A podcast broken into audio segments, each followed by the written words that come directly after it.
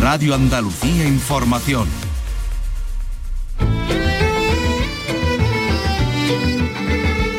En RAI, Andalucía es cultura. Con Antonio Catoni. Buenas tardes, ¿qué tal? Feliz año, este año 22 que en materia cultural viene cargadito en Andalucía, al menos eh, con dos destacados centenarios, el quinto de Helio Antonio de Nebrija y el primer centenario del concurso de Cante Hondo de Granada. Pero hay más, Vicky Román, buenas tardes, feliz año. Hola, buenas tardes igualmente. Sí, bueno, se cumplen cuatro siglos este año de la muerte de Molière. Un siglo cumple también el Ulises de Joyce. Es el centenario igualmente de José Saramago y de Pierpaolo Pasolini. Va a aparecer la novela póstuma de Le Carré. Vamos a ver a Paco León trabajando junto a Nicolas Cage en el cine y hablando de lo que está por venir, hoy vamos a escuchar al escritor boliviano Edmundo Pasoldán que nos presenta su libro de relatos La Vía del Futuro. Y también estamos muy fenicios hoy. ¿Por qué podemos contarles que la Junta de Andalucía está en negociaciones con el empresario de arte Vicente Jiménez, radicado en Málaga, para que éste ceda 200 figuras de terracota fenicias al Museo de Málaga, al Museo de la Ciudad de Málaga? Carlos López, buenas tardes, feliz año. Hola, buenas tardes igualmente. Se trata de dos figuras valiosísimas del siglo IV a.C. La Junta, por cierto, seguirá buscando el templo de Melcar, donde hace un mes se anunció que estaba en base a un plano que podría ser erróneo, según un especialista en aplicar las nuevas tecnologías a la arqueología. La editorial Almuzar acaba de publicar un libro que recoge un texto póstumo de Julio Anguita, quien se mostraba como defensor apasionado de la copla. También podemos leer las reflexiones en torno a la copla de gente de la cultura como Martirio o Pibe Amador. Vamos a hablar con el coordinador de esta publicación. Y recordamos el aniversario de la muerte de Luisa Roldán, la Roldana, esa escultora sevillana que fallecía tal día como hoy hace 316 años en Madrid, en la pobreza más absoluta y, enferma, después de haber creado algunas de las piezas más importantes del barroco que hoy se disputan todos los museos del mundo. Bueno, comenzamos con la realización de Ángel Rodríguez. Adelante. Andalucía es cultura, con Antonio Catoni.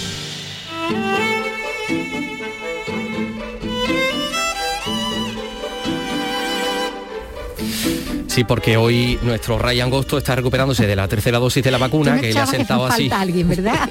le ha sentado así regularcillo y, nada. Pero bueno, en fin, eh, le enviamos un, abrazo a, nuestro querido Ryan Gosto. Bueno, vamos, si te parece, Vicky, a echarle un vistazo a, cómo viene el año 2022, que viene con un montón de, centenarios y de, celebraciones y claro, para, recuperar la obra, ¿no? De todos esos, eh, bueno, entre cineastas, escritores, eh, porque de todo hay, ¿no? En, esa, en esas eh, por delante, pues una efeméride cultural que nos conecta, la que más nos conecta con la antigüedad y con nuestro idioma es sin duda ese quinto centenario de la muerte del sevillano Elio Antonio de Nebrija, el autor de Lebrija, de Lebrija, humanista, traductor, poeta, filólogo, al que debemos bueno, ese extenso análisis que él hizo en el año del descubrimiento, en 1492, pues de, nuestro idioma, con esa gramática castellana que publicó en ese año. Eh, autor también de la primera gramática de, una lengua vulgar y de las reglas de la ortografía castellana, ya esto otra, esta otra publicación en 1512. Se cumple, como decimos, 500 años, es el quinto centenario, pero estamos en el cuarto también de la muerte, en este caso de, de Molière, celebrar mucho, claro, eh, en Francia. Eh, será también este el año del centenario del nacimiento de Jacques Kerouac. Eh, lo que va a suponer bueno, pues un regreso ¿no? a, su obra más emblemática en el camino, eh, que, bueno, que es la piedra fundacional ¿no? de toda la generación Beat, ¿no? en la que eh, él se, se engloba. También vamos a celebrar el centenario de la publicación del Ulises de Joyce, bueno, que vino también a, ser un hito ¿no? en, la, literatura con ese relato extensísimo de, un día, ¿no? en la vida esa mm. odisea en particular del protagonista Leopoldo Bloom eh, por las calles de, Dublín. Eh, pero sí hay un centenario que nos va a resultar más cercano, por aquello de que bueno lo sentimos casi casi como español y, andaluz de esa ibérico. ibérico sin duda. Bueno ibérico son otra cosa también. Es el de José aparte de los jamones es que José Saramago se proclamaba a sí mismo partidario de la Unión Ibérica. Exactamente como portugués y, España. y bueno como decimos de, se, van a reeditar no algunos de sus libros e incluso mm, habrá adaptaciones de algunas de sus obras eh, al teatro, lo cual no es extraño, la ópera, pero incluso hasta el ballet. Había por ahí proyectos de llevar alguna de, sus obras incluso hasta la danza. Va a haber reediciones también por el centenario de su muerte eh, de Marcel Proust el autor de En busca del tiempo perdido, de quien además este año se va a publicar... Vamos a comer muchas magdalenas. y le vamos a mojar mientras pensamos, ¿no? Largamente. No, sería una, una magdalena del Hombre, año un homenaje, un homenaje lo de Juan Magdalena leyendo, leyendo a Bruce. Que, que, como decimos, bueno, pues va, se va a, va a coincidir, ¿no? Y bueno, con este motivo de su centenario se va a publicar, mejor dicho, esos manuscritos inéditos donde, bueno, hay algunas claves, ¿no? También de, esa extensa obra también de, de Proust. Eh, también inéditos son los diarios de Patricia Highsmith, eh, bueno, que se encontraron a, su muerte, pero a finales de los 90, pero que ahora se van a, se van a publicar eh, en este año, en el que también el mercado editorial pues va a lanzar la novela póstuma, otra novela más de espías, ¿no? del maestro de John Le Carré, que llegará también bueno, pues a las librerías. Esos dos últimos autores, Patricia Jaime y, y Le Carré, ya sabemos que son muy recordados por el cine, que, ha adaptado ¿no? muchas de, sus obras, y cine que este año tiene un, un nombre, que es el de Pier Paolo Pasolini. Sí en el centenario del nacimiento del cineasta, con ese año Pasolini que han preparado allí eh, eh, en su ciudad, ¿no? en Roma. Vamos a revisionar el cine del italiano en un año en el que eh, bueno, entran muchos estrenos y entre ellos encontraremos la cinta de terror de Alex de la Iglesia ambientada precisamente en Venecia. Venecia Frenia. La verdad es el título, ¿no? vamos a ver al andaluz Paco León junto a Nicolas Cage en una cinta muy loca, en la que este último, Cage, se autoparodia, hace de sí mismo desesperado por trabajar con Tarantino. y, bueno, y aceptando eh, cantarle en el cumpleaños, actuar por el cumpleaños de la hija de, un millonario, que bueno, que veremos que tiene unos vínculos con los cárteles ahí, lo cual lo va a meter eh, en un lío. Vamos a ver también el esperado regreso de Tom Cruise, con ese personaje de Top Gun, Maverick, fíjate, más de 30 años después de haberse puesto el traje de piloto, pues mira, todavía entra y bien, y todavía sale. Y también vamos a tener, por ejemplo, porque bueno, va a haber muchas secuelas y demás, vamos a tener también la segunda parte de Avatar de la película de, Cameron, bueno, tres años después, y que, tanto impactó ¿no? con el uso del 3D y demás, y que parecía que bueno, que ya todo el cine se va a hacer de esa manera, y no, bueno, pues eso la cosa pinchó, ¿no? Pero bueno, él no decía, y, y ahí debe Avatar la, segunda parte. Bueno, hay mucho cine, mucho, pero eso ya hablaremos, Sí, hombre, tendremos tiempo de, hablar del cine. Tendremos tiempo también de hablar del concurso de Cantejondo de Granada, de la Alhambra, organizado por Falla y por García Lorca, que estamos también en el centenario y hay muchas eh, actividades a ese respecto. Eh, mira, yo, yo te iba a poner este, este tema de Colm Concert, conocidísimo. Dicen que el disco de piano más vendido de toda la historia porque em, ya que han mencionado Pier Paolo Pasolini, em, bueno, pues en la, película Caro Diario, mm, Nani Moretti utiliza un, larguísimo plano secuencia para, hacer una especie de homenaje a, a Pasolini. En la carretera de Ostia, donde el lugar, muy cerca del lugar donde hoy hay un parque y donde fue, donde fue asesinado Pasolini, ¿no? Bueno, pues eh, como tú has contado en Roma también se preparan para el centenario del nacimiento del director de cine, del escritor, del artista. Se va a realizar en otoño de este año ya tres exposiciones complementarias en tres lugares de Roma, como dices, esa ciudad eh, la que vivió, la que cantó, donde murió asesinado. Y es un programa de actividades que tiene el nombre de Tutto es Santo, que está inspirado en una frase pronunciada por uno de los personajes de una película, Medea, Todo es Santo, que evoca lo que llamaba la misteriosa sacralidad del mundo el mundo del bajo proletariado, arcaico, religioso, creyente, en conflicto evidente con mm, eh, los héroes de un mundo racional, consumista, laico y, burgués. Bueno, pues ahí va a haber tres exposiciones, las galerías de arte antigua, en el Palacio de Exposiciones y en el Museo del Siglo XXI de, Roma en torno a, Pasolini. Se espera que sean muchísimas las personas que vayan a Roma para celebrar este año del nacimiento de Piero Paolo Pasolini, que no nació en Roma, que nació en Boloña, pero bueno, que vivió en, en Roma y es la ciudad donde se va a a celebrar. Bueno, esto es una maravilla. ¿eh?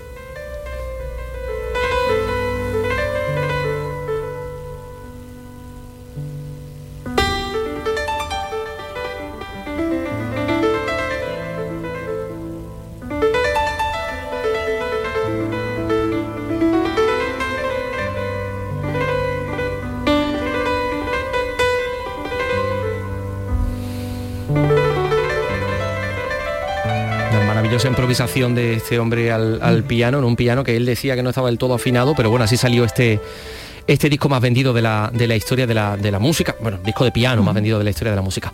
Bueno, pues enseguida nos vamos a poner eh, fenicios, como decíamos, y un poco púnicos, porque también Carlos López también tiene un, Tiene un ramalazo de ramalazo púnico. púnico. No, Sí. mucho, más mucho, que muy fenicio, púnico, púnico. muy púnico, muy púnico. La Sí. guerra púnica Sí, es, es la sí, sí, mejor. sí, sí, es un chico muy púnico.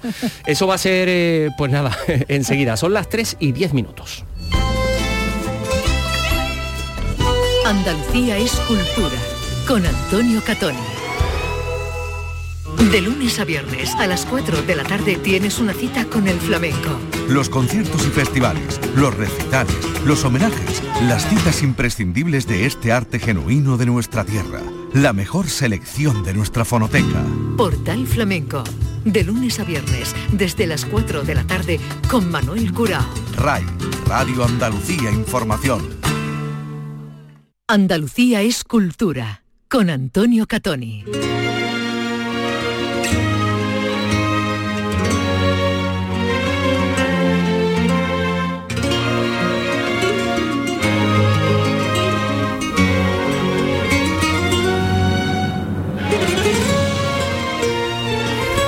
Es un tema de Paco Cepero que precisamente tiene por título Fenicia, eh, que está dedicado a, Cádiz. Hablaremos, mm, por supuesto, del templo de Melcar y todo lo que ha dado de sí eh, desde este fin de semana, eh, pero vamos por partes porque nuestra noticia de apertura a este respecto es la negociación entre la Junta de Andalucía y un empresario de arte que se llama Vicente Jiménez, malagueño, o al menos reside en Málaga. Negociaciones para que este ceda por cinco años ampliables su colección, ha dicho Carlos antes en la portería, de dos figuras, pero no son dos, son 200 figuras de terracota. sí, me yo. Fenicia eh, de este Una empresario, corta, o sea, ¿no? claro, digo yo, dos. figuritas, ¿no? Eh, nada más y nada menos que 200 figuras. Bueno, cesión a la ciudad de Málaga, porque él, a él le encantaría que estuviera en el Museo de Málaga, en el Museo de la, de la Aduana. Estamos hablando de unas figuras de una importancia tremenda, cuatro siglos antes de Cristo. Eh, Parece que son votos, votos religiosos que acabaron en el fondo del mar y que en los años 50 alguien encontró y alguien se puso a vender. Y, y Vicente Jiménez pues se ha dedicado a recuperar algunos de ellos, como decimos, hasta 200 y su ilusión es que, es que estén en el Museo de Málaga. Vamos a ver cómo va esa negociación, todo esto nos lo va a contar con detalle José Valero. Los principales escollos en las negociaciones se centran en que la colección de terracotas sea declarada indivisible en las garantías jurídicas de seguro o préstamos a otros museos. Vicente Jiménez es empresario de arte. y luego también eh, garantías jurídicas, ¿no? Como por ejemplo de que vaya acompañada de un inventario donde figure pues eh, cada pieza con su valor unitario. Una colección única en el mundo, dice este empresario de valor incalculable. Una colección de esta magnitud es aquí el Museo de Málaga donde debería ubicarse, donde a mí me gustaría que estuviese ubicada, ¿no? Y por eso le propuse a la Junta de Andalucía cedérsela de forma totalmente gratuita y por un periodo de cinco años. Estas terracotas ponen cara a los fenicios de los primeros pobladores de Málaga, varios siglos antes de nuestra era. Estas figuras les representan porque son de personas reales que se utilizaban para pedir favores a los dioses. Proceden de un naufragio en Tiro y se cree que son de la época de Alejandro Magno del siglo IV antes de Cristo.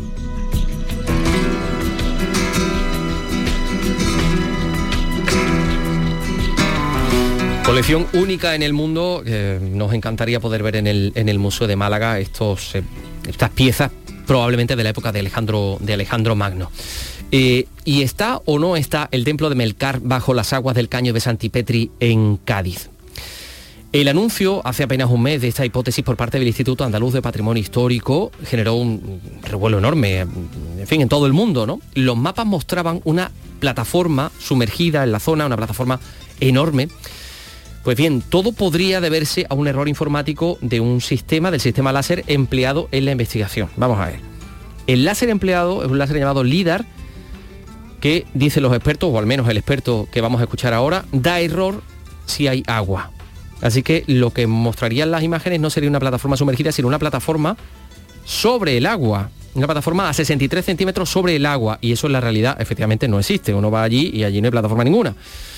Así lo asegura el cartógrafo Kiko Sánchez Díaz, con el que nuestra compañera de Cádiz, Ana Candón, ha podido hablar. Escuchen.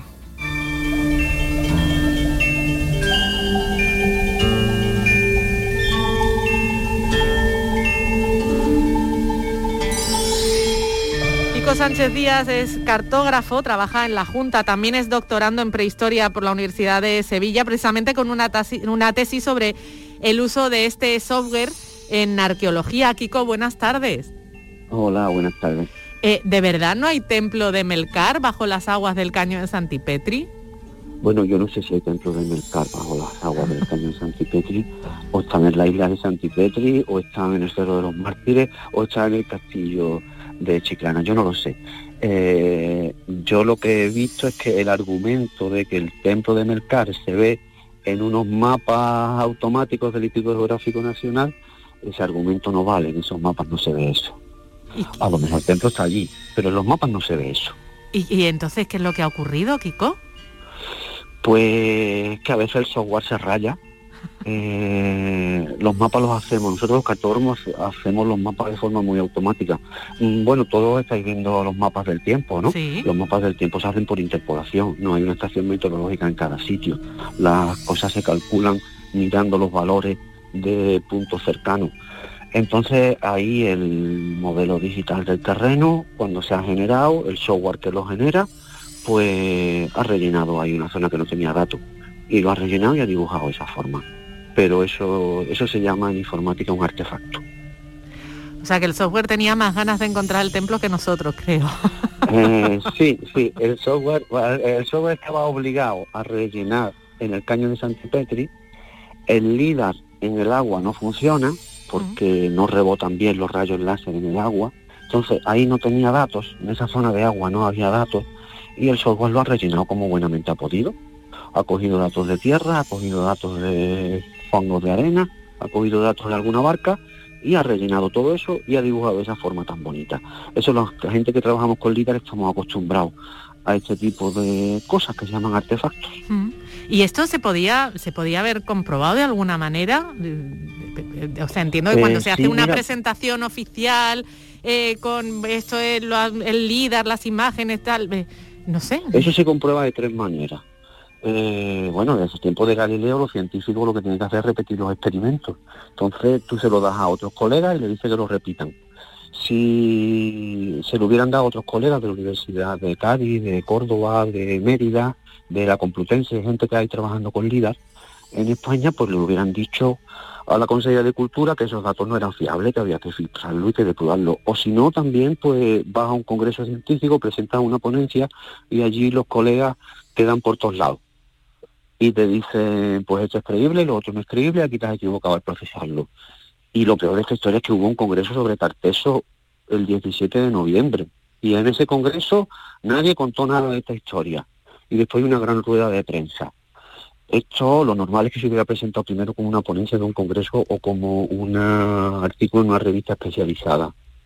Hmm. Como no se ha hecho ese tipo de contraste entre científicos, pues sino que directamente se ha ido a la prensa, pues entonces no ha habido comprobación previa. Pero hay mecanismos para comprobarlo, claro. Te descargan los datos del IEN y están públicos en la web, ¿no? ¿El Instituto Geográfico Nacional? Sí, sí, estos datos son públicos gratuitos, además que el Instituto Geográfico Nacional los pone en la web, cada uno se los descarga y los procesa. Yo los he procesado, colegas míos de otras universidades los han procesado.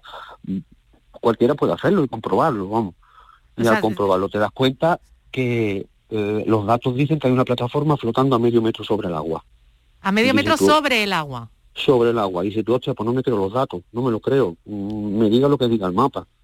Yo veo eso y digo que no puede ser medio metro sobre agua, 63 centímetros exactamente. O sea, claro, eh, eh, para que quede bien claro y que nuestros oyentes lo entiendan, que esto no es una opinión de Kiko Sánchez Díaz, cartógrafo, sino que eh, se ha contrastado y se ha comprobado con los datos del Instituto Geográfico Nacional y la presunta plataforma submarina realmente, según el IGN, es, es una plataforma que está sobre el agua, que es tan fácil como ir al caño de Santipetri, mirar y ver que no hay nada. Sí, es como un puerto deportivo ahí en medio. Bueno, pues... Basta, como tú dices, y allí comprobar que lo que dice el mapa no es cierto y ya está, vamos.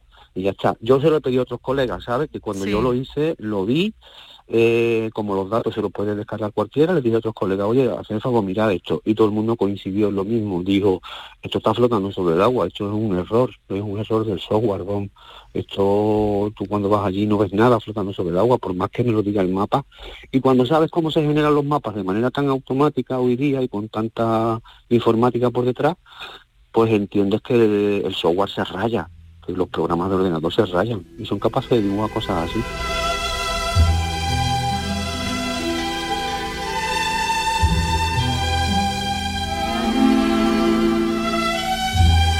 Música de Espartaco, maravillosa que nos eh, tenemos ahí de fondo y que nos ha servido para escuchar al cartógrafo Kiko Sánchez Díaz, con el que ha hablado nuestra compañera Ana Candón, que apunta, como ustedes han escuchado, a que ese, a que ese láser empleado ha dado error. Mm, bueno, hemos hablado también con la Consejería de, Cultura. Dicen que el Instituto de Patrimonio del Centro de, de, Arqueología Subacuática, el Instituto Andaluz de Patrimonio Histórico, va a seguir trabajando con esa hipótesis que se presentó hace un mes, porque este mapa no es la única prueba que existe y que su intención es comenzar cuanto antes con los trabajos de prospección geofísica y que también fuentes de la Consejería de Cultura pues se congratulan de que exista esta otra línea de investigación, que haya varias líneas de investigación que al final, que es lo que nos interesa a todos, se pueda dar con el, con el templo de Melcar. Bueno, pues eso respecto al templo de Melcar. Y ahora vamos con el tesoro del carambolo. Eh, en este caso, querido Carlos, tú eres especialista, estamos hablando de un tesoro tartésico púnico, ¿puede ser? Eh, bueno, eh, es posible. Bueno, no me contestes ahora, hazlo después de la publicidad. No, venga, venga, venga, no, porque hoy hemos conocido, Carlos, que la Diputación de Sevilla ha licitado las obras de lo que será el nuevo centro de interpretación del Tesoro del Carambolo en Camas. Correcto. En tu localidad de residencia, que se abrirá previsiblemente a final de año o principios del año que viene. Estamos hablando del antiguo ayuntamiento de Camas que se va a dedicar a, a esto, a ser centro de interpretación del Tesoro del Carambolo aunque parece que va a faltar lo más importante, el propio tesoro. Efectivamente, porque el, propio, tesoro pues permanece en, un banco, que es donde está. Bueno, las obras tendrán una duración estimada de 10 meses y un presupuesto pues superior al medio millón de euros, como dice pues se ubicará en lo que era el antiguo ayuntamiento, la antigua casa consistorial, un edificio pues en pleno centro junto a la iglesia.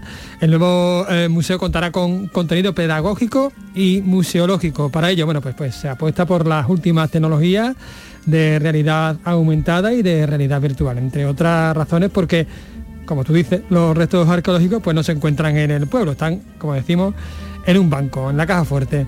Recordamos que en el barrio del Carambolo, que está muy cerca de donde se encuentra el clave arqueológico, pues ya hay un museo al aire libre, que, del que hablamos ya aquí, no sé si se recuerda, tuve eh, oportunidad de... la zona de la calle Almería, ¿no? Efectivamente, muy bien, muy bien, efectivamente. Bueno, que está compuesta pues por reproducciones tanto de las piezas del tesoro como de los restos que se hallaron. ¿no? El tesoro del, del Carambolo recordamos que fue descubierto en 1958 por casualidad en unas obras por, un albañil que se llama Alonso Hinojos del Pino. está compuesto, como decimos, por 21 piezas de oro. El arqueólogo Juan de la Mata Carriazo se hizo cargo, digamos, de la primera investigación que no llevó mucho más allá de porque bueno había edificios no en claro porque allí pues, estaba el, mucho. el club del tiro pichón. Efectivamente mm. bueno y había también edificios ya donde vivía la gente estaban construyendo finales de los de los 50 eh, bueno pues no fue hasta digamos que el año 2000 cuando se retomó una excavación digamos con más con más entidad porque eh, entonces eh, Gabriel García Rojas que era el dueño de los terrenos eh, pues un constructor tenía una propuesta de construcción que era un hotel museo. ¿Eso qué es? Pues un hotel eh, que incorporaría los restos arqueológicos con un centro de interpretación propio y ligado a otra propuesta más amplia que incluiría también el conjunto de los dólmenes de Valencina y el yacimiento de Itálica y el monasterio de San Isidro del Campo en Santiponce. Sí. Entonces aquellas obras las dirigía el profesor Álvarez Fernández Flores, que como decimos, pues participó en aquella excavación, excavación y bueno, lo recuerda él así digamos, nos contrató para hacer otra serie de catas en la, en la zona que donde no habíamos excavado para ver si realmente allí se podía emplazar el hotel. Y los restos también continuaban en esa, en esa otra zona. O sea, toda la, toda la cima del Cerro del Carambolo es un gran complejo del que, bueno, nosotros excavamos como tres cuartos, pero queda todavía por excavar un cuarto más que está debajo de una esplanada virgen, digamos, todavía. Para mí sería fantástico volver a investigar allí Claro, para él pues sería fantástico porque lo recuerda con, verdadera pasión, ¿no? Por cierto, él cree que no son tartésicos, que son restos fenicios. ¿eh? Ajá. Por eso cuando me has preguntado... Sí, porque claro, es que hay, eh, algunas excavaciones en, Andalucía donde no se sabe dónde acaba lo tartésico y dónde empieza lo fenicio, porque hubo una comunicación entre ambos pueblos, incluso fusión eh, entre ellos. Claro, evidentemente aquí había gente, es decir, que los fenicios no llegaron y esto era un solar sin No era un páramo, aquí, había gente. Aquí había gente, nos pongamos como nos pongamos. Esto es como cuando nos vamos a, Sudamérica y, decimos que las pirámides lo, han construido los alienígenas, ¿no? Porque evidentemente los eh, indios no pueden ser. ¿Cómo a ser Oye, pero profesor Fernández alerta de que hay mucho por excavar, ¿no? Claro, hay mucho por excavar, que no nos quedamos que, está todo ya descubierto. Queda por excavar y quedan por descubrir pues muchísimas cosas, tantas como salieron ya en las campañas anteriores, donde también salieron escarabeos de tipo fenicio, donde salieron más objetos de oro, cerámica, material que esperemos que en parte pues ese centro de interpretación recoja todos esos hallazgos. ¿no? Claro, sorprende un poco, Carlos, que como le comentaba nuestra compañera Aracel Limón en el programa de, Canal Sur Radio de Sevilla, bueno, se encuentra ahí un tesoro y no se siga mm, eh, buscando, ¿no? Porque bueno, aquí puede haber más cosas. Se, encuentra en Vizcaya? Es que, no sé. Eh, bueno, Carlos, oye, por cierto, eh, vamos a seguir hablando de patrimonio, patrimonio porque hay mm, casi 180 ejemplos del patrimonio andaluz que podrían desaparecer. Eso dice la Asociación Hispania Nostra porque ha incluido otros tres nuevos enclaves andaluces en su lista roja, ¿no? Exactamente. Eh, ¿Dónde concretamente? Pues mira, dos de ellos en, Jaén y uno en Málaga. De Jaén se ha incluido la villa romana de Bruñel, en Quesada y las tres torres defensivas de Santa Catalina de Orcera y de Málaga la torre de la Miel en Nerja. El delegado de Hispania Nostra en Andalucía, Enrique Bocanegra, bueno, pues eh, lo desarrolla. Desarrolla eh, en qué consiste estos bienes en peligro toda una villa romana, la villa romana de Bruñel, que es una villa romana que todavía conserva mosaicos y conserva elementos muy interesantes y que, y que está mal protegida, ha habido grafiteros que han entrado, que necesita un grado de protección mayor para garantizar su preservación. También las torres de Santa Catalina, en Orperac, es un elemento que tenemos que, ocurre mucho, que es muy característico de Andalucía, que son los antiguos conjuntos defensivos, sobre todo de la época almohade y almorávide, que muchas veces pues, están en lugares en medio del campo, lugares anclados y que no tienen pues el grado de conservación que se merecerían. Y estamos hablando de de monumentos de edificios que son prácticamente milenarios, ¿no? que tienen, son del siglo XII, del siglo XIII y que requieren cuidados. ¿no? También en lo referente a conjuntos defensivos, también en la costa tenemos toda una serie de conjuntos defensivos que se construyeron sobre todo en, el siglo XVI para proteger la península ibérica pues, de los ataques sobre todo de, piratería y de, y de los ataques turcos, como la Torre de la Miel, la, Torre de la Rijana, eh, que se encuentra en Granada, la torre de Punta Negra, que está también por, esta zona, pero eh, no solo en el campo, sino incluso también en la ciudad, en las grandes ciudades, que también encontramos eh, edificios que, no están suficientemente protegidos.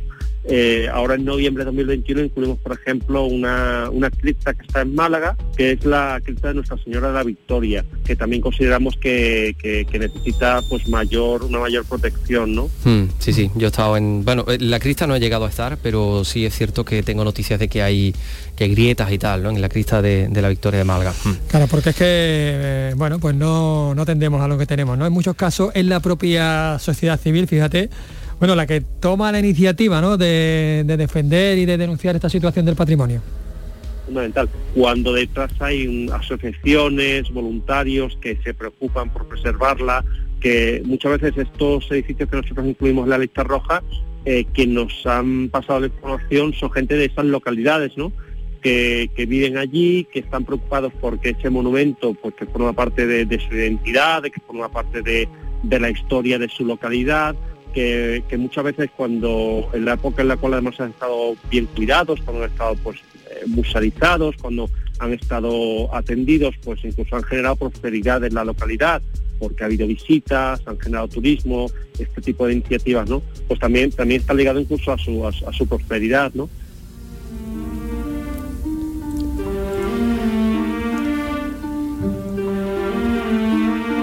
Creo que Jaén es la provincia andaluza eh, que tiene más patrimonio en, peligro, ¿no? Pues sí, es la, la, provincia andaluza con más patrimonio en peligro, es la cuarta española, y tiene medio centenar de elementos patrimoniales en riesgo. ¿Qué te parece?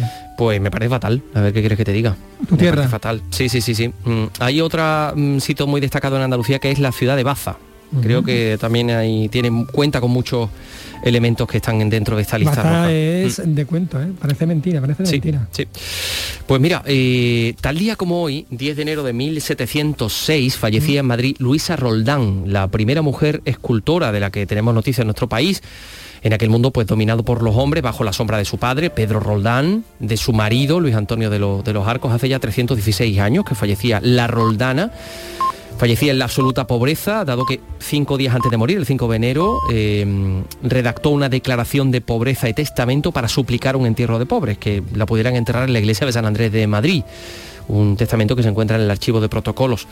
Eh, bueno, pues tenemos que hablar de una de las autoras del barroco más importantes, dice el especialista Alfonso Pleguezuelo, eh, que mm, era un artista no solo eh, especialista en figuras delicadas y dulces, sino que también alcanzaba mm, eh, algunos grados de, patetismo y de dramatismo increíbles, como se puede ver en algunas de sus obras principales obras de Luisa Roldán que tenemos en Andalucía, el Eceomo, San Servando y San Germán de la Catedral de Cádiz, las terracotas de, eh, bueno, esta no está en Andalucía, sino en Guadalajara, del Museo de Guadalajara, el Nazareno Besisante de Cuenca, la Virgen de la Estrella de, Sevilla, la Virgen de la Leche del Bellas Artes de Sevilla, que ha sido adquirido recientemente. Y fíjate, en Nueva York, la Hispanic Society tiene hasta cinco piezas, es decir, es el museo del mundo que más piezas de la Roldana tiene, esta sociedad hispánica. De bueno, pues eh, son las 3 y 31 minutos. Enseguida vamos a escuchar a, Paz Soldán, al escritor boliviano Edmundo Paz Soldán. Andalucía es cultura, con Antonio Catoni.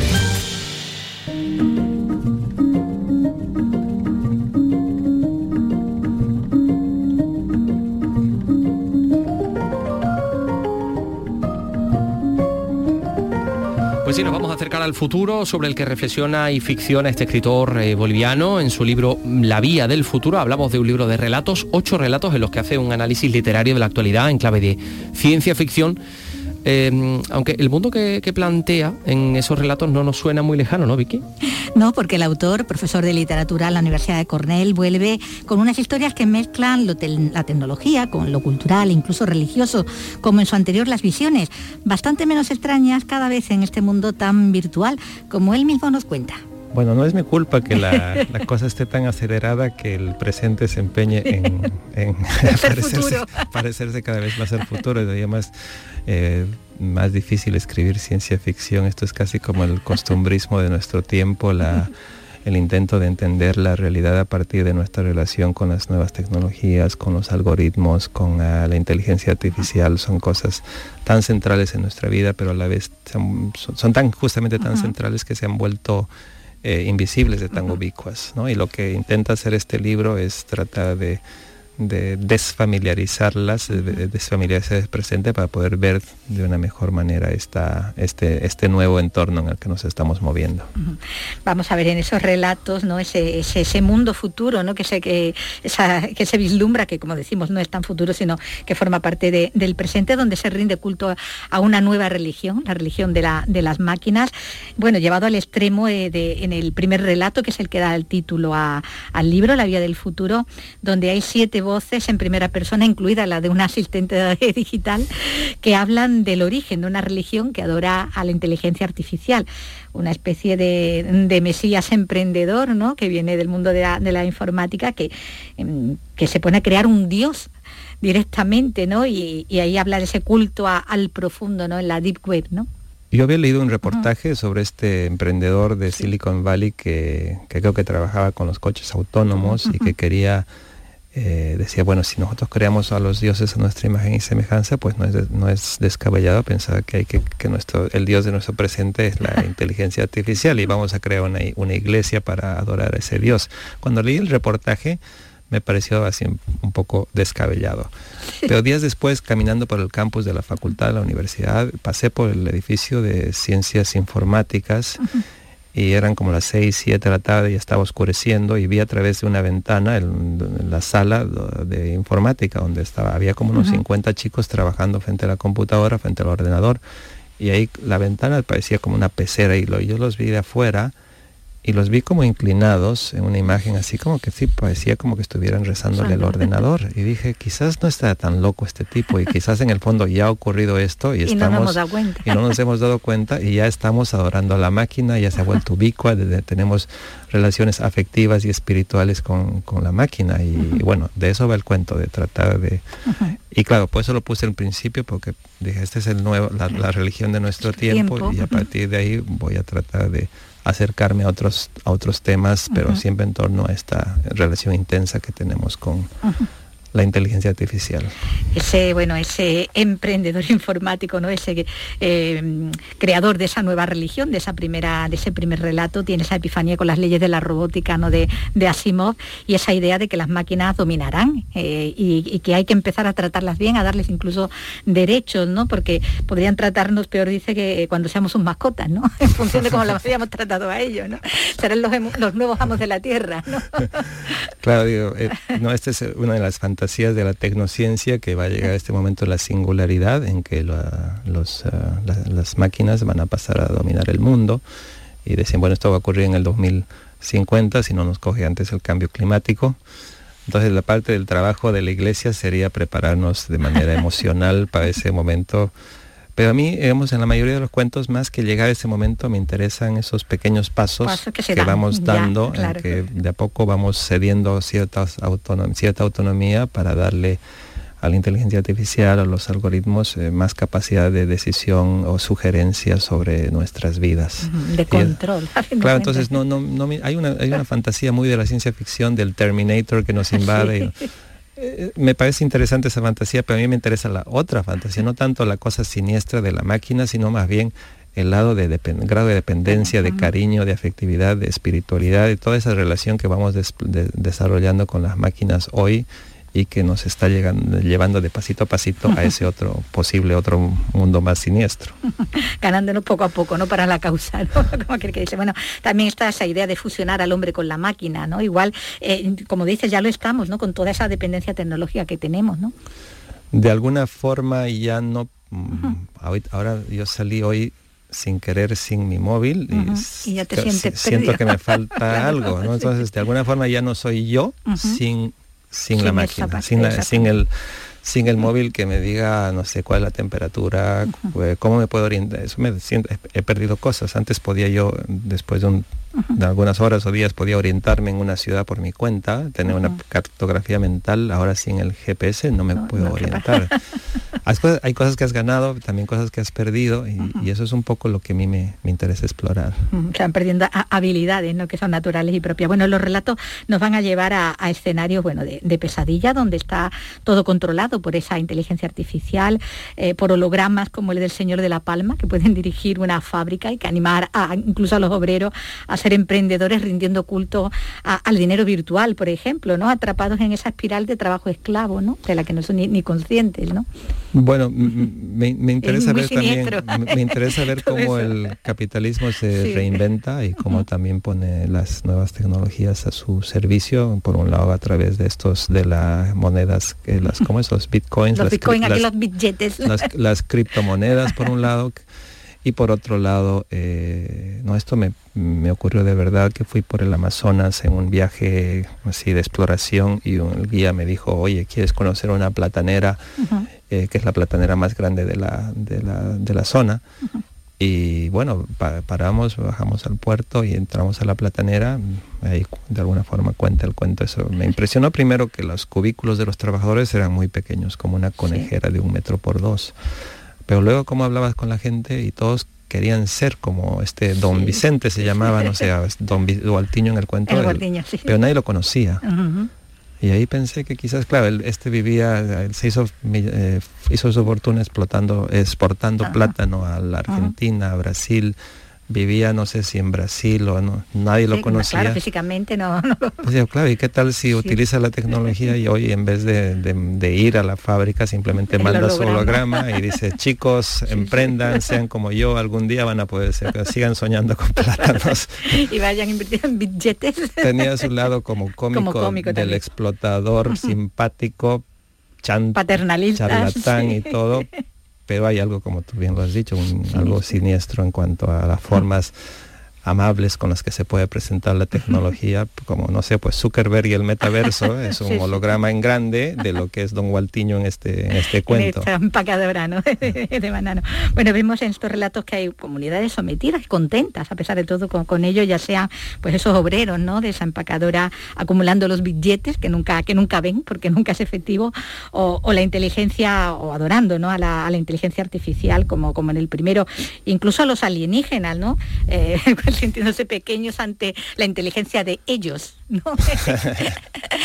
bueno, yo pensé que si vamos a hablar de este nuevo paisaje, pues el, tema de nuestra fascinación con una, con vida, con esta otra vida fuera de lo terrestre, pues tenía que entrar de alguna forma y hay un, viaje que, que hice por la, por la Argentina, llegué a este pueblo que se llama Victoria. Que tenía el Museo del OVNI, ¿no? Victoria, en Entre Ríos, y me hicieron conocer el Museo del OVNI, y me hicieron conocer a la señora que era como la básicamente la que había impulsado este, este casi como culto turístico a la gente que iba a, Entre Ríos. Es, esta ciudad Victoria era conocida como el lugar de, la, de, avistamientos ovni.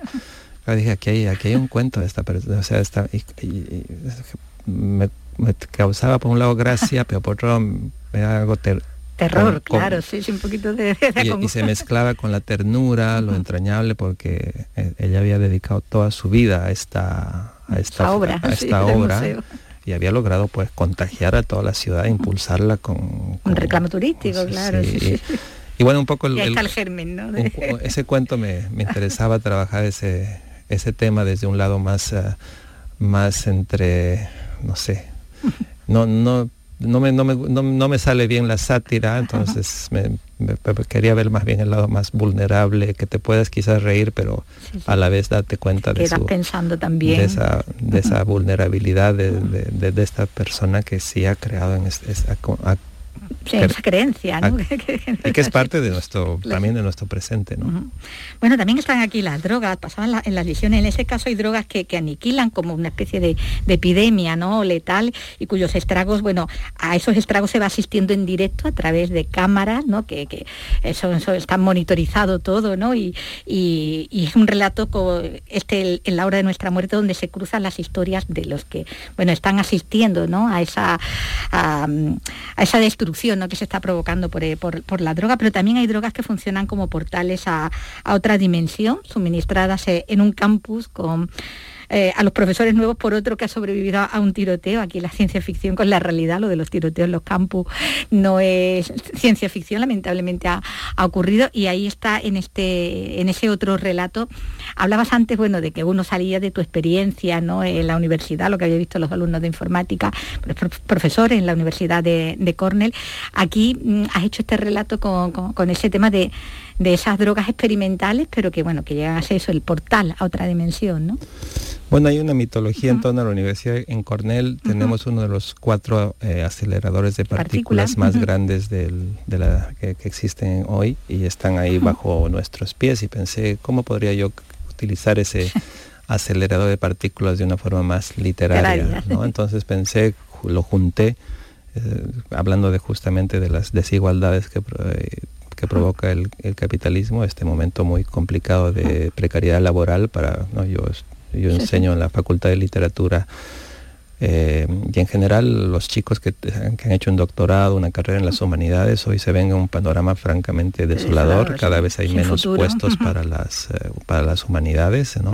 y, y claro, decir, ¿qué tal si estos chicos que ya hacen, más bien lo que quieren es irse a otro lado para, no, no está porque... El otro lado, el otro lado, eh, claro, pero literal, ¿no? literal, porque este es un mundo en que han estudiado casi como 10 años y que no les da ninguna oportunidad para continuar con su carrera laboral. Entonces pensé en cómo aprovechar la, el, la idea del acelerador. La idea del acelerador para juntarla con el tema de las drogas de diseño. El otro cuento que tú mencionaste tiene que ver con algo muy real, que incluso se ha exacerbado durante la pandemia, que es el tema de la, de la epidemia de drogas, sobre todo con opiáceos, drogas baratas, desde Ohio hasta, la, hasta Pensilvania, la cantidad de muertos que todavía sigue ocurriendo, ¿no? Simplemente que dejó de estar en los titulares por el tema del COVID, pero ahora que, ahora que el COVID está un poquito bajo control, eh, de nuevo ha vuelto a resurgir el tema de la cantidad de gente que está muriendo con estas, o que ha sido vuelta...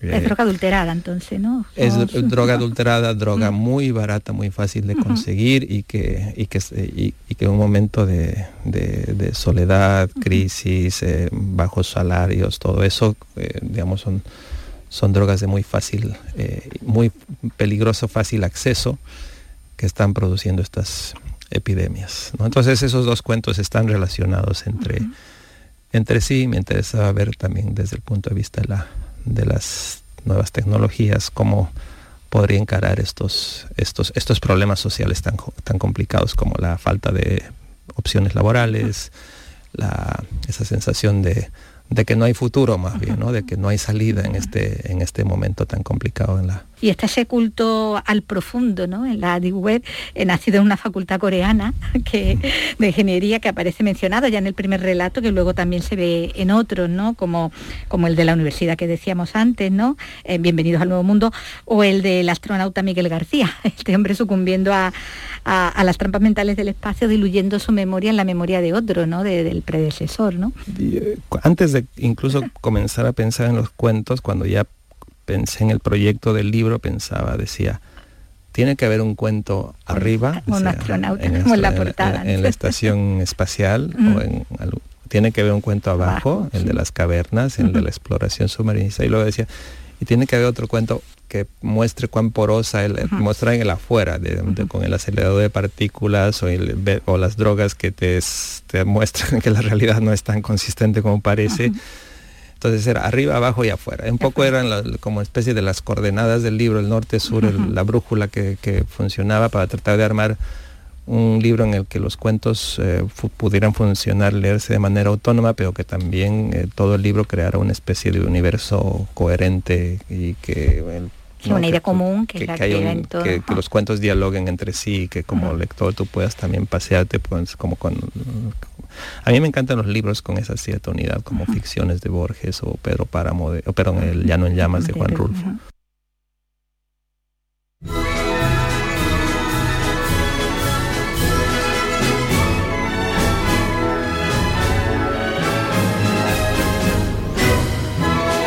Bueno, la vía del futuro de El Mundo Paz Soldán, yo creo que esto ha sido un fantástico aperitivo para todos nuestros oyentes, porque yo creo que va a haber un montón de gente buscándolo. Pues que sepan que está publicado en páginas de espuma, así que ahí, ahí lo tienen. Nosotros vamos a hablar de, un libro, de otro libro, que ha publicado en esta ocasión una editorial andaluza de Córdoba, Almuzara. Ustedes la, conocen, hemos hablado de muchos libros de Almuzara en este espacio. En esta ocasión es un libro sobre copla, pero con una visión desde la, desde la excelencia, ¿no? un libro que recoge textos de muchas personas y entre ellos están textos de Julio Anguita, textos publicados en este libro, es decir, póstumamente, evidentemente, Anguita se mostraba en ellos como un amante apasionado de la copla, un entendido y un defensor de la copla también. José Antonio Luca nos lo cuenta, Córdoba. Se titula La copla, fértil estela cultural de un género eterno y recoge las conclusiones de un congreso celebrado hace tres años en la Facultad de Ciencias de la Información de Madrid. En él, voces tan relevantes como las de Martirio, Josefina Molina o Paco Clavel, para nada relacionadas con el franquismo, hablan del valor popular y cultural de la copla, muy importante durante la República. Entre ellas, la de Julio Anguita. El libro pretende eliminar prejuicios y dejar constancia del inapreciable legado de la copla en nuestro acervo cultural.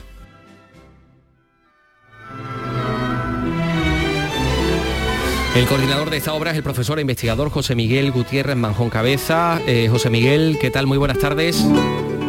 Hola, buenas tardes. Y enhorabuena, ahí nos decía nuestro compañero eh, José Antonio Luque que ahí, bueno, pues eh, podemos encontrar las palabras de Julio Anguita, de Pima Amador, de Josefina Molina, de, un montón de gente que, os ha contado su visión de la, de la copla. Paco Clavel, Jesús González Requena, el artista cantadora Carmen Agredano, eh, Luis Martín Arias, en fin, estamos hablando de un, de un género que, que sigue vivo, ¿no? Pues sí, la verdad es que sí, no hay nada más que asomarse a, las producciones actuales y se, puede seguir comprobando que la copla pues sigue viva en las nuevas generaciones efectivamente. Usted le propuso Eh, a Julio está- Anguita que, que escribiera un capítulo de ese libro después de participar en el Congreso, eh, que como nos contaba nuestro compañero José, eh, eh, José Antonio Luque, y, y- y bueno, y, y Anguita pues aceptó encantado de tal manera que esto es probable que sea uno de sus últimos textos, ¿no? Eh, que, que cuenta eh, Anguita en, en- en ese capítulo.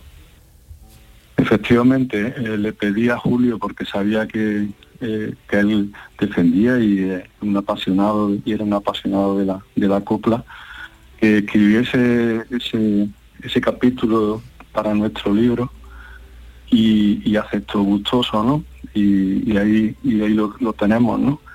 Fue fue estupendo que me dijera que sí, ¿no? Que participaba. ¿sí? Después ya vino el desenlace inesperado y él hubiese eh, estado muy contento y tenía muchísimas ganas de, de poder ver y tener el libro, pero él, él- él asistió al Congreso, pero el Congreso no se realizó en Madrid, sino en Córdoba, Córdoba capital, en varias sedes, y él, eh, pues le invité personalmente, estuvo con nosotros allí y tal, y después pues hizo el, el, el- el capítulo que, que yo creo que, que es un capítulo entrañable, por todo lo que Julio representa ¿no? para muchísimas personas. Y, lo tituló La radio de Cretona, un título muy sugerente y, muy poético, ¿no? porque de alguna forma plantea, aparte de su defensa total, total hacia la copla y lo que significa la cultura nuestra, muy arraigada como todos sabemos, de hecho nuestro carácter y la copla van unidos, ¿no? de alguna manera. Y por mucho que, haya prejuicios y gente en contra y tal, no deja de ser un, un aspecto importantísimo de nuestra cultura. Y, y bueno, y Julio, y Julio, eh, Julio eh, plantea su artículo desde, desde la emoción, ¿no? Desde la emoción y se acerca pues, a la copla eh, de una manera muy interesante porque plantea mm, tres canales por los que la copla nos llega, ¿no? Y, y bueno, eh, pues al final hace un- una recopilación de temas, o sea, porque él era un entendido de, de la copla, aparte de, de su pasión por ella, ¿no? Bueno, Y- ¿cuál es eh, el, el- el- el presente y el, y el futuro de la, de la copla, José Miguel? Bueno, no soy exactamente un experto en copla, yo eh, soy más experto en todo caso en cine, en análisis cinematográfico, pero claro, la copla sabemos que... Que está ligada, claro, al cine. Es muy ligada al cine español desde siempre, desde la época muda antes de la guerra, en la República, ya hay, ya hay presencia de copla en el cine español. Y aunque no soy un experto, pero sí que me gusta la copla, mis padres eran unos seguidores eh, entusiastas de, de estas canciones y de- del programa de Canal Sur se llama Copla precisamente, ¿no? que es uno de los canales que Julio plantea en su, en su espléndido artículo, ¿no? De que la radio e- era uno de los canales fundamentales para que nos llegasen esas coplas de la cultura popular. Y, y el presente me preguntaba, ¿no? Sí, sí, sí, sí, sí, bueno, y, y también el, el futuro, porque mm, quería yo ligar eso del futuro a, a- a- a que tengo entendido que hubo una ponencia sobre Rosalía en este congreso, ¿no? Y, y quería conocer también un poco si existe un punto de conexión de, de la cantante con, con la copla. Pues me alegra que me lo digas. Bueno, la, eh, la actualidad, la copla en el presente está muy clara, ¿no? Y se ha ido re- renovando progresivamente desde Martirio, que, que fue presidenta ahora en el Congreso y tiene un texto también muy bonito en el, en el libro y actuó en el Teatro Góngora de Córdoba. Eh, pues Diana Navarro, Pasión Vega, Concha Huica, pues, que- Falete, y nue- y nuestra India Martínez, cordobesa, eh, en fin, hay un número importante de, de artistas y de, y de músicos que, que- que siguen trabajando con, con la copla. ¿no? Y, y el tema de Rosalía, efectivamente hubo una ponencia muy interesante de un, de un doctorando de, de Madrid, Antonio Márquez, que planteó una conexión, lo puso, puso en dialogar algo me, interés, me pareció interesantísimo. El, eh, el último disco creo recordar de, de Rosalía y, y, la canción esta, la copla, es La falsa moneda. Y la verdad que estuvo muy interesante. Y es que es cierto que, que Rosalía tiene un estilo un poco inclasificable, digamos, ¿no? pero sí que ella fusiona el flamenco con la copla, la tradición, ¿no? Y con el, las últimas tendencias, la música electrónica, el trap, el hip hop, y, y la verdad es que hace unas combinaciones muy interesantes. Hace no mucho la, la, oí cantar una versión de la hija de Juan Simón de Antonio Molina, con la guitarra de Raúl eh, RC, que me pareció excelente. Sí, sí, o sea, bueno, que Rosalía no es no es impermeable a la copla ni mucho menos. Mm, eh, mi compañero Carlos López, que te quería plantear una cuestión. Sí, Carlos. sí, esa, esa- ese tema, por cierto, es de- del primer disco de, de Rosalía. Sí, por ejemplo, hay otra, otra artista también catalana que se llama María Rodés, que bueno, tiene un álbum de 2014 que ella decidió hacer un álbum eh, exclusivamente de copla que se llama así, María canta copla, bueno, ya se lo lleva al terreno del, del pop, también de la, de la electrónica, y curiosamente hace, hace unas semanas reconocía que era su álbum más vendido, cuando ella lo editó en el 2014 le dijeron que dónde iba, que estaba loca, ¿no? Fíjate, fíjate. Claro, Allí- fíjate cómo los, los, los, eh, oyentes actuales más jóvenes, jovencísimos y tal y cual, pues les está llegando esto ¿no? a través de estos artistas a- eh, contemporáneos suyos y tal, y que bueno, que ahí está, por eso en el libro de alguna forma el subtítulo que se le ha puesto de la fértil estela cultural de un género eterno, pues de alguna manera yo creo que refleja eso que, que Sí. decir, ¿no? Y ese y ese impacto que tiene ese disco, por ejemplo, nos dejamos, eh, no sé si lo he dicho, a una también catalana, eh, Silvia Pérez Cruz. Efectivamente. Estuvimos hablando Que con ella hace mí- muy poquito también Sí. aquí en, Sí, en este que a mí programa. me encanta, bueno, yo soy un seguidor de, del jazz, de la, la música que a mí más me gusta, y, y la copla pues y el jazz pues están también ahí. ¿no? O sea, Sí, sí. y Silvia Pérez Cruz lo ha, lo ha puesto sobre la mesa, ya lo puso Martirio también. Mira, nos Que queda no muy poquito tiempo, nos queda muy poquito tiempo, pero yo quería que escucháramos a Juanita Reina eh, con este tema que es muy conocido, Yo soy esa. espuma del río. En fin, esa que, que- que, el- eh, se tiene que conformar como quieran llamarla. Es que hace muy poco, eh, escuchaba yo por ejemplo en la radio al cómico Raúl Sender que explicaba en la radio cómo Rafael de León le contó a él el origen de Ojos Verdes, que no era otro que una relación entre Rafael de León con un guardia de asalto republicano en una venta de las afueras de Sevilla, ¿no? Eh, que la copla, como también podemos escuchar aquí, ha servido de vía de escape o de método de expresión de cosas que no se podían contar entonces, ¿no? Claro, claro, y, y- y es así. Eh, Julio, por ejemplo, dice que es sentimiento, o sea, que es emoción. Dice, es algo que solo se puede entender desde la emoción, ¿no? Eh, claro, eso que dice, pues es verdad, totalmente. De acuerdo. Sí, sí. Por viento atrás, la cabeza. Bueno, pues nosotros les recomendamos este libro eh, que se llama La copla fértil estela cultural de un género eterno. Eh, es el, eh, recoge las conclusiones de ese congreso celebrado hace tres años en Córdoba, organizado por la Facultad de Ciencias de la Información de, de Madrid, de la Complutense de Madrid. Editorial Almuzara, su coordinador es el profesor investigador José Miguel Gutiérrez Manjón Cabeza, al que ha sido un, un- un placer escuchar y, y que esté con nosotros. José Miguel, muchas gracias y enhorabuena. Eh, gracias a vosotros, un placer. Un saludo. A ver el libro, que se venda. Oh, verde, verdes como la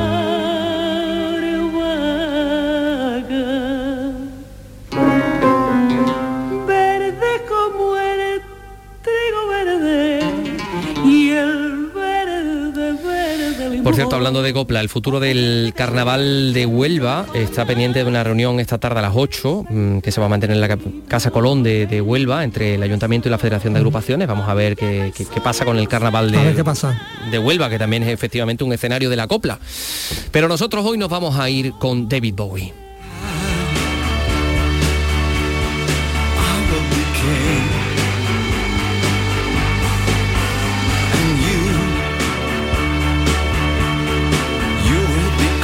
Porque fallecía tal día como hoy, en el año 2016, perdíamos a David Bowie. Mañana regresamos en Andalucía, Escultura, a las 3 de la tarde. Carlos López, hasta mañana. Hasta mañana, Adiós, amigos, adiós.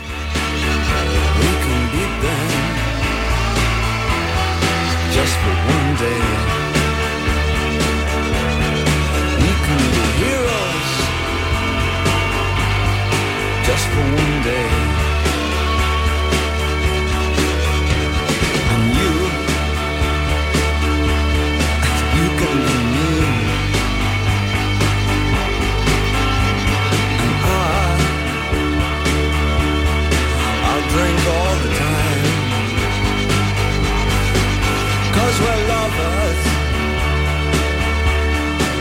That is a fact.